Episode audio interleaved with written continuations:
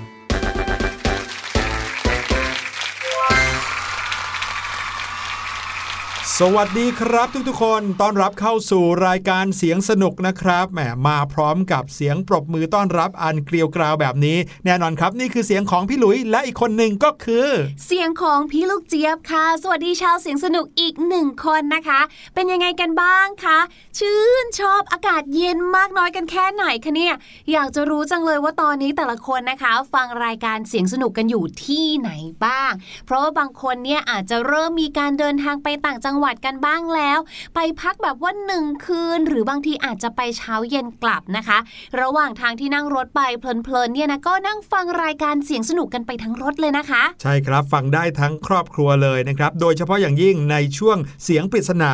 ที่เราจะพาน้องๆ และทุกๆ คนที่ฟังรายการมาเดาเสียงกันว่าเสียงในวันนี้ที่เอามาฝากนั้นเป็นเสียงของอะไร บางทีก็เป็นเสียงกิจกรรมที่ทำบางทีก็เป็นเสียงสัตว์ หรือบางทีเป็นเสียงอุปกรณ์บางอย่างนะครับลองเดากันดูซิว่าเสียงเหล่านั้นอยู่ในชีวิตประจำวันของเรากันบ้างหรือเปล่า เสียงปริศนาในวันนี้นะครับ เป็นเสียงที่พี่หลุยว่าน่าจะน้อยคนเคยได้ยินทำไมล่ะคะพี่หลุย เพราะว่าเป็นเสียงแห่งความผิดปกติครับฮะเดี๋ยวเดี๋ยวเดี๋ยวอะไรคือเสียงแห่งความผิดปกติเนี่ยใบให้อีกนิดนึงนะครับว่าเป็นเสียงเกี่ยวกับความมืดความสว่างด้วย ฟังคำใบ้มาขนาดนี้แล้วลองไปฟังเสียงนี้กันดีกว่าครับ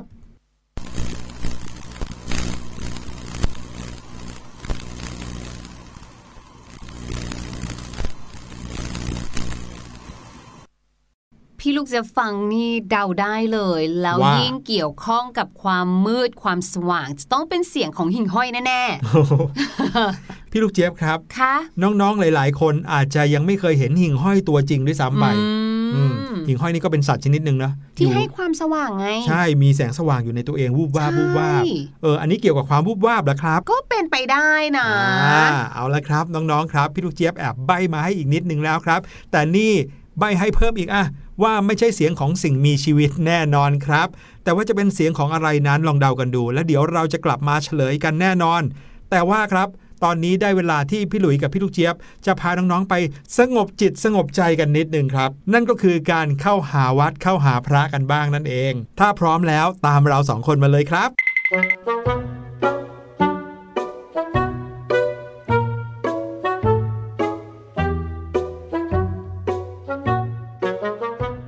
ใกล้ปีใหม่แบบนี้นะคะ พี่ลูกเจี๊ยบเชื่อว่าหลาย ๆ บ้านเนี่ยจะต้องใส่กิจกรรมนี้เข้าไปในปฏิทินตัวเองอย่างแน่นอน ก็คือการเข้าวัดเข้าวานั่นเองค่ะไหนๆเนี่ยเราก็จะเข้าวัดกันแล้วนะคะ เราก็น่าจะมารู้คำศัพท์ ที่เกี่ยวข้องกับวัดวาอารามกันสักนิดนึงค่ะ เพราะว่าพี่ลูกเจี๊ยบเนี่ยอยู่ดี ๆ เนี่ยนะก็นึกขึ้นมาได้ว่า เออ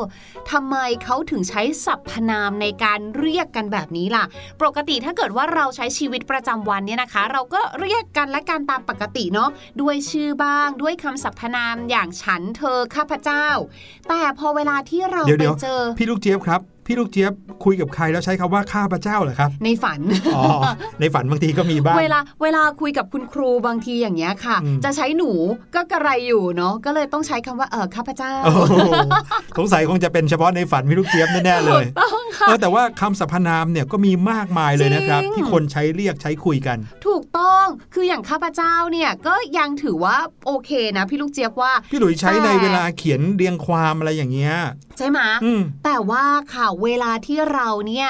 คุยกับพระอย่างเนี้ยค่ะ สมมุติว่าเราเนี่ยมีการไปรับศีลรับพรครับหรือว่าจะต้องมีการถวายสังฆทานครับแล้วก็อาจจะมีการพูดคุยกับพระท่านใช่ไหมคะ พระท่านเนี่ยก็มักจะเรียกเรา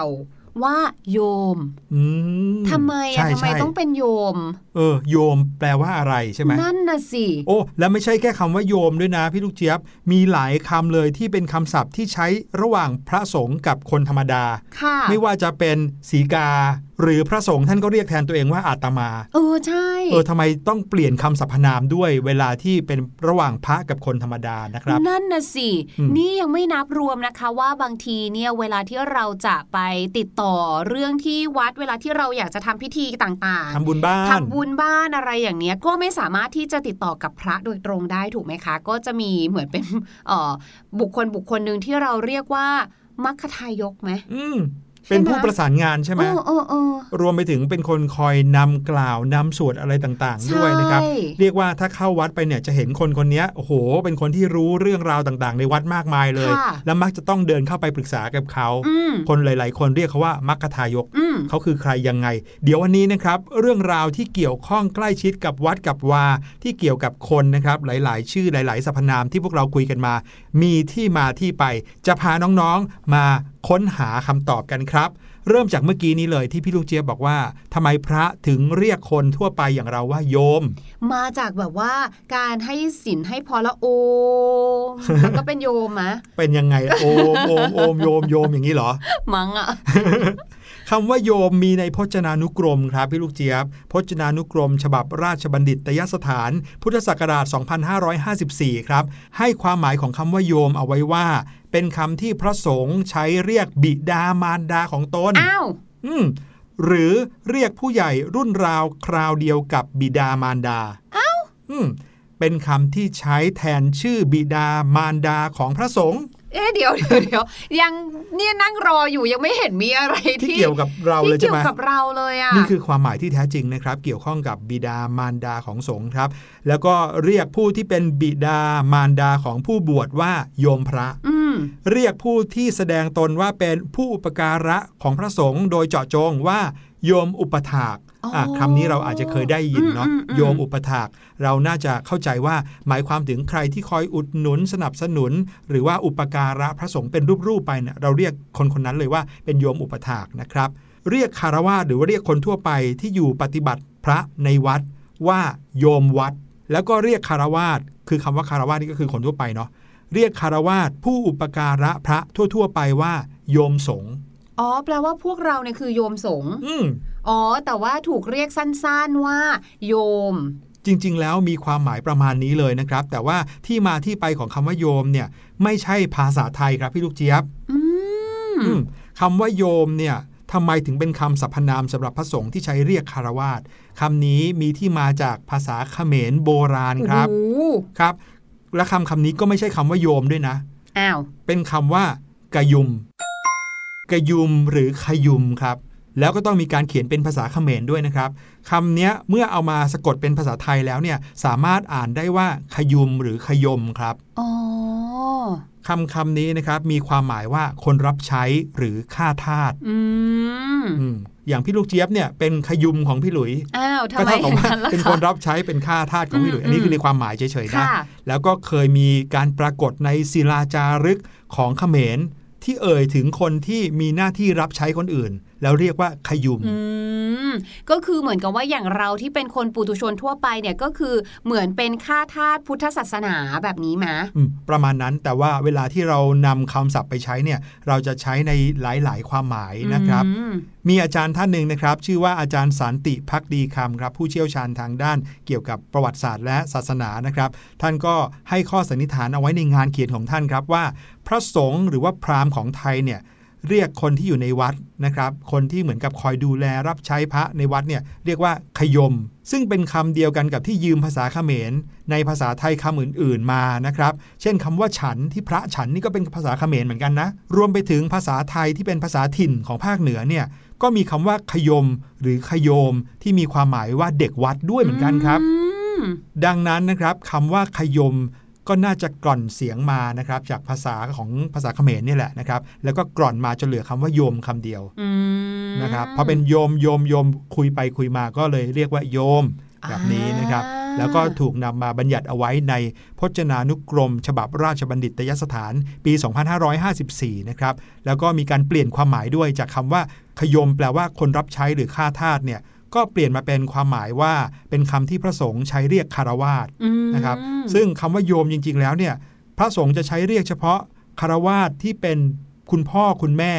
หรือว่าคนที่อายุเท่ากับคุณพ่อคุณแม่สูงขึ้นไปอืมไม่ได้เรียกทุกคนว่าโยมหมดเลยนะอ๋ออมแต่เวลาเอามาใช้จริงๆเนี่ยก็คงจะใช้กันแบบที่เราใช้กันทั่วไปเนี่ยแหละครับนั่นน่ะสิเท่าที่คะเราเคยเห็นกันมาว่าโยม โยมคนนั้นโยมคนนี้ ใช่ ใช่ครับ นอกจากนั้นนะคะก็ยังมีอีกหนึ่งคำที่น่าสนใจ อย่างคำว่าโยมเนี่ยก็คือเป็นคำที่พระภิกษุเนี่ยใช้เรียกเราใช่ไหมคะครับแต่ว่าก็จะมีหนึ่งคำค่ะที่พระภิกษุเนี่ยใช้เรียกตัวของพระภิกษุเองอืมก็คือคำว่า อาตมานั่นเอง ใช่ไหมใช่คุ้นเคยกันดีนะคะ พี่ลูกเจี๊ยบเนี่ยก็เลยสงสัยว่าอ้าวแล้วอาตมาเนี่ยแปลว่าอะไร แต่ถ้าให้เดาเนี่ยนะคะ ก็น่าจะหมายถึงตัวเราตัวฉันแหละ เพราะก็ในเมื่อพระสงฆ์เนี่ยใช้เรียกแทนตัวเองถูกไหมครับแล้วก็เป็นอย่างนั้นจริง ๆ ค่ะคำว่าอาตมาเนี่ยนะคะ แปลว่าตัวตน หรือพูดง่ายๆก็คือตัวฉันตัวข้าพเจ้านั่นเองค่ะ เป็นคำที่พระภิกษุสามเณรใช้เรียกแทนตัวเองเนาะเวลาที่ใช้พูดกับเอ่อชาวบ้าน หรือว่าใช้พูดกับพวกเราแบบนี้นะคะ ซึ่งคำคำนี้เนี่ยอาตมาเนี่ยเป็นคำที่เราได้ยินกันบ่อยแต่จริง ๆ แล้วเนี่ยนะคะคำคำนี้มีคำเต็มๆอยู่หืมเนาะแปลกใจไหมล่ะคำนี้นะคะจริงๆแล้วมาจากคำเต็มๆว่า อาตมภาพค่ะแต่ว่าสองคำนี้เนี่ยนะคะ แม้ว่าคำว่าอาตมภาพเนี่ยจะเป็นคำเต็ม แต่อาตมากับอาตมภาพเนี่ยก็มีการใช้ที่แตกต่างกันอยู่นิดนึงค่ะ อย่างอาตมาเนี่ยก็คือใช้นิยมใช้พูดทั่วไปเนาะสำหรับพระภิกษุสามเณรที่เรียกแทนตัวเอง จะไม่นิยมใช้ในการเขียนหรือว่าในภาษาหนังสืออะพูดง่าย ๆนะครัคะบแต่คำว่าอาตมภาพเนี่ยเรียกว่าเป็นภาษาเขียนละกัน ถ้าเกิดว่าจะต้องมีการเขียนหนังสือนะคะ หรือว่ามีการพูดคุยกับคนที่มีบรรดาศักดิ์ในระดับสูงแบบเนี้ยค่ะ พระภิกษุสงฆ์เนี่ยก็จะใช้ว่าอาตมภาพค่ะ และมาถึงอีกหนึ่งบุคคลสำคัญค่ะพี่หลุยค่ะ นั่นก็คือมัคคทายก อย่างที่พวกเราได้คุยกันไปเมื่อตอนแรกเนาะว่ามัคคทายกเนี่ยเราจะได้ยินชื่อนี้ หรือว่าคำศัพท์คำนี้ก็ต่อเมื่อพูดถึงใครคนหนึ่งที่เป็นคนคอยประสานงาน ระหว่างเรื่องราวของวัดเรื่องราวของคนทั่วไปที่อยากจะติดต่อกับวัดนะครับ รวมไปถึงคนที่คอยนำสวดในพิธีกรรมทางศาสนาพุทธด้วยนะครับ แต่จริง ๆ แล้วเชื่อไหมครับว่า คำคำนี้เนี่ยเรียกผิดกันโดยทั่วไปเลยแหละพี่ลูกเจี๊ยบทำไมอะคะ คือจริง ๆ แล้วไม่ได้ใช้คำว่ามัคคทายกนะครับคำเรียกที่ถูกต้องคือมัคคนายกอะอะไม่ใช่ทายกแต่เป็นนายกครับ ไม่เห็นเคยได้ยินเลยอะใช่อาจจะเป็นเพราะความเคยชินนะครับ เพราะว่าจริง ๆ แล้วเนี่ยทั้งสองคำนี้มีความหมายทั้งคู่เลยนะครับมัคคนายกก็มีความหมายมัคคทายกก็มีความหมายครับ แต่ถ้าจะพูดถึงบุคคลแล้วแล้วก็คำที่ถูกต้องคือคำว่ามัคคนายกนะครับ ซึ่งคำว่ามัคคนายกนี้นะครับ เป็นภาษาบาลี หรือถ้าเกิดว่าสะกดเป็นรอหันนะมัค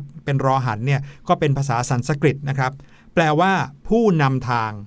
ผู้นำทางคืออะไรก็คือเป็นคนที่นำบุญ แนะนำทางบุญ ผู้ที่ชี้ทางบุญ อะไรแบบนี้นะครับ เอาไว้ใช้เรียกบุคคลธรรมดาที่ไม่ได้บวชเป็นพระภิกษุเนี่ยเป็นคนที่คอยประสานติดต่อระหว่างวัดกับชาวบ้าน ในกิจการต่างๆ ของวัด หรือว่าคนที่เป็นหัวหน้าในพิธีทำบุญในวัด เช่น การอาราธนาศีล การอาราธนาพระปริตรการนำถวายทานรวมไปถึงการจัดแจงดูแลศาสนพิธีอื่น ๆ ให้ถูกต้องเรียบร้อย ดังนั้นคนคนนี้ก็เลยต้องมีความเชี่ยวชาญเป็นพิเศษ เกี่ยวกับเรื่องของพิธีกรรมทางศาสนาพุทธนะครับ ซึ่งเชื่อไหมว่าจริง ๆ แล้วมัคคนายกนั้นจะเป็นหญิงหรือเป็นชายก็ได้เอาเหรออมเออแต่ส่วนมากเราก็จะเห็นแต่ผู้ชายนะใช่เราว่าน่าจะคล่องตัวกว่าในการหยิบจับใช่ส่งต่อของต่างอาจจะเป็นเพราะเรื่องนี้แหละครับ แน่นอนว่าเขาจะต้องมีความเชี่ยวชาญที่จะทำให้งานบุญต่างๆ ในวัดนั้นสำเร็จเรียบร้อย แล้วก็เป็นระเบียบสวยงาม แล้วก็ราบรื่นไม่ติดขัดนะครับ ส่วนคำว่ามัคคทายกที่พี่หลุยบอกเมื่อกี้มีความหมายเหมือนกันนะครับ เนื่องจากคำว่ามัคเนี่ยแปลว่าทาง ส่วนคำว่าทายกนั้นก็แปลว่า คนที่นับถือศาสนา หรือคนที่ทำนุบำรุงศาสนามัคคทายกก็เลยแปลว่า ทางของผู้ที่นับถือศาสนาๆอืเห็นไหมครับอืมความหมายแปลว่าทางของผู้ที่นับถือศาสนาไม่ได้หมายถึงคน และอีกหนึ่งคำนะคะที่ได้ยินกันบ่อย ๆ เหมือนกัน เพราะว่าในบางครั้งเนี่ยนะคะ พระภิกษุสงฆ์เนี่ยก็เรียกเราเราในฐานะเป็นผู้หญิงเนี่ยเนาะว่าสีกาเหมือนกัน อ๋อ เหมือนกับว่าพอเวลาเรียกผู้ชายก็เรียกว่าโยม ค่ะ เรียกผู้หญิงก็เรียกว่าสีกา นั่นอย่านะงนี้หรือเปล่าสิครับพี่ลูกเจี๊ยบก็สงสัยว่าพี่ลูกเจี๊ยบเป็นสีนกยูงไม่ได้หรอ จะได้สวยๆหน่อย มองผู้หญิงไม่เป็นเกี่สียวดำเหรอหรือยังไงทำไมต้องไม่เป็นสีกาเกี่ยวด้วยกันนะคะ คือคำว่าสีกาเนี่ยนะคะ เป็นการตัดมาค่ะ มาจากคำว่าอุบาสิกาค่ะอ๋อซึ่งเป็นคำที่เขาเนี่ยนะคะใช้เรียกผู้หญิงที่นับถือพระพุทธศาสนานั่นเองอืมพูดง่าย ๆก็คือในศาสนาพุทธเนี่ยนะคะ บรรดาพระพิสุสงฆ์เนี่ยจะเรียกผู้หญิงเนี่ยค่ะว่าอุบาสิกา ครับผมแต่ว่าอาจจะยาวไปหน่อย ก็เลยเรียกสั้นๆว่าสีกา และเมื่อมีอุบาสิกานะคะ มีผู้หญิงก็ต้องมีผู้ชาย ซึ่งคำคำนี้นะคะสำหรับเรียกผู้ชายเราจะเรียกว่าอุบาสกค่ะ ก็คือชายผู้แสดงตนเป็นคนนับถือพระพุทธศาสนา และเรียกสั้นๆว่าอะไรรู้ไหม ว่าประสบ อืมคำนี้คุ้นมากเลย แต่ว่าเคยเห็นแต่ในหนังจีนนะครับพี่ลูกใช่เจี๊ยบพี่ลูกเจี๊ยบก็เคยได้ยินแบบแต่ในหนังจีน พระจีนจะเรียกจอมยุทธเนี่ยจะเรียกว่าประประสสบบถูกต้อง จริง ๆ แล้วคำว่าประสบก็มาจากอุบาสกนี่เอง ใช่แล้วค่ะโอ้โห คราวนี้เวลาน้องๆ ไปวัดนะครับ ก็คงจะใช้คำศัพท์ต่างๆ ที่เอาไว้ใช้เรียกกัน ไม่ว่าจะเป็นพระเรียกเราหรือว่าเราเรียกพระนะครับ ก็เรียกได้อย่างถูกต้องแล้ว ปกติแล้วเนี่ยอย่างพี่หลุยเวลาไปวัด เวลาจะเรียกพระสงฆ์นะครับ ถ้าสนิทหน่อยเราก็จะเรียกว่าหลวงตาหลวงพ่อหลวงพี่ได้นะครับ แต่ถ้าไม่ได้สนิทกันหรือว่าไม่ได้รู้จักกับท่านเป็นการส่วนตัว ก็จะเรียกท่านว่าพระคุณเจ้า อืมใช่นะครับใช่ก็เรียกกันให้ถูกต้องแล้วก็ใช้กันได้อย่างถนัดนะครับเอาล่ะตอนนี้เราไปฟังเพลงกันดีกว่าครับพี่ลูกเจี๊ยบเพลงนี้มีชื่อว่าชอบดูซิว่าใครจะชอบเพลงนี้บ้างครับ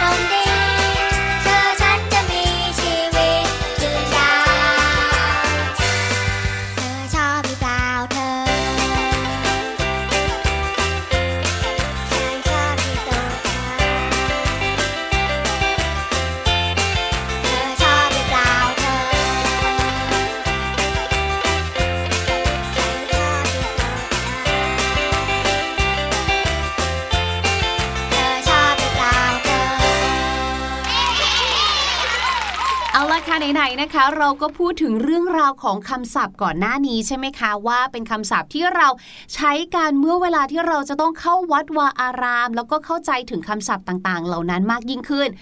มาถึงภาษาอังกฤษกันบ้างดีกว่าค่ะ ในภาษาอังกฤษเนี่ยมีคำหลายคำเลยนะคะ ที่การออกเสียงเนี่ยก็ไม่ตรงกับตัวสะกดค่ะ ยกตัวอย่างเช่นคำแรกของเรานะคะคำนี้เนี่ยแปลว่าซื่อสัตย์ มีใครนึกออกไหมคะคำศัพท์ภาษาอังกฤษที่แปลว่าซื่อสัตย์คำนั้นนะคะ สะกดแบบนี้ค่ะ H O N E S T แน่อ่านว่าอะไรเอ่ย honest แน่ว่าแล้วเชียวแต่อย่างที่บอกนะคะ ว่าวันนี้เราจะมาพูดถึงคำที่ออกเสียงไม่ตรงกับตัวสะกดเลยค่ะคำนี้นะคะ แม้ว่าจะมีตัว h อยู่ข้างหน้า แต่เราไม่ออกเสียงตัว h เลยค่ะ เราออกเสียงว่า honest honest นะคะคำนี้แปลว่าซื่อสัตย์ค่ะ อ๋อ ถึงแม้จะมี ho ข้างหน้าก็ไม่ออกว่า ho เลย ไม่เลยค่ะ กับอีกหนึ่งคำนะคะคำนี้เนี่ยพี่ลูกเจี๊ยบชอบกินมากๆเลยค่ะ เป็นเจ้าปลาสีส้มๆ อย่าเพิ่งตอบนะคะว่าคือปลาส้ม เพราะว่าอันนั้นจริงๆ พี่ลูกเจี๊ยบก็ชอบเหมือนกัน แต่อันนี้เป็นปลาที่สัญชาติอยู่ในร้านอาหารญี่ปุ่นค่ะอืมนั่นก็คือ salmon ถูกต้องค่ะคำนี้สะกดแบบนี้นะคะ S A L M O N หลายๆ คนอ่านออกเสียงว่าแซลมอนใช่ไหมล่ะคะ แต่จริงๆแล้วนะคะคำนี้ไม่ออกเสียงตัว L เลยค่ะ เราก็เลยอ่านออกเสียงว่า salmon salmon เหมือนแซมอนนะคะน้องๆ แหมออกแนวเป็นเกาหลีน่าดูเลยนะคะ salmon นะคะคำนี้ เพราะฉะนั้นใครที่ชอบกินปลา salmon นะคะ อย่าลืมออกเสียงให้ถูกต้องด้วยนะคะ มาถึงอีกหนึ่งคำนะคะคำนี้แปลว่า สงสัยค่ะ นั่นก็คือ D O U B T ค่ะ อ่านว่าอะไรกันเอ่ยหลายๆคนบอกว่าอ่านออกเสียงว่า doubt ใช่ไหมแต่จริง ๆคำนี้ไม่ออกเสียงตัว b boy เลยค่ะ ออกเสียงง่าย ๆ เลยว่า doubt doubt เหมือนเราจะพูดคำว่าเดานั่นแหละค่ะ แต่ว่าเพิ่มเสียงเทอะเข้าไปนะคะเป็น doubt ขอบคุณพี่ลูกเจี๊ยบมาก ๆ เลยละครับ เอาล่ะทีนี้เรามาเฉลยเสียงปริศนากันดีกว่านะครับ กับเสียงที่บอกว่าเป็นเสียงแห่งความไม่ปกติครับ เพราะถ้าปกติไม่ได้ยินเสียงนี้แน่นอนครับ แล้วก็เกี่ยวกับความมืดความสว่างอีกด้วย ไปฟังกันอีกสักทีหนึ่งครับ แล้วกลับมาเฉลยครับ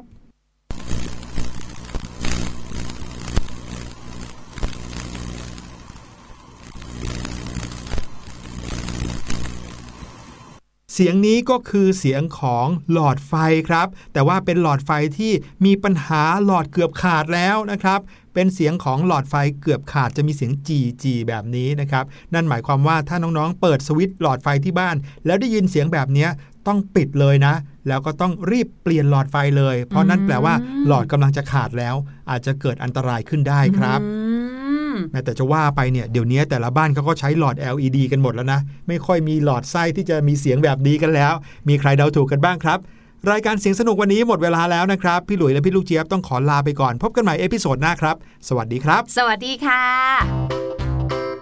สะบัดจินตนาการ สนุกกับเสียงเสริมสร้างความรู้ในรายการ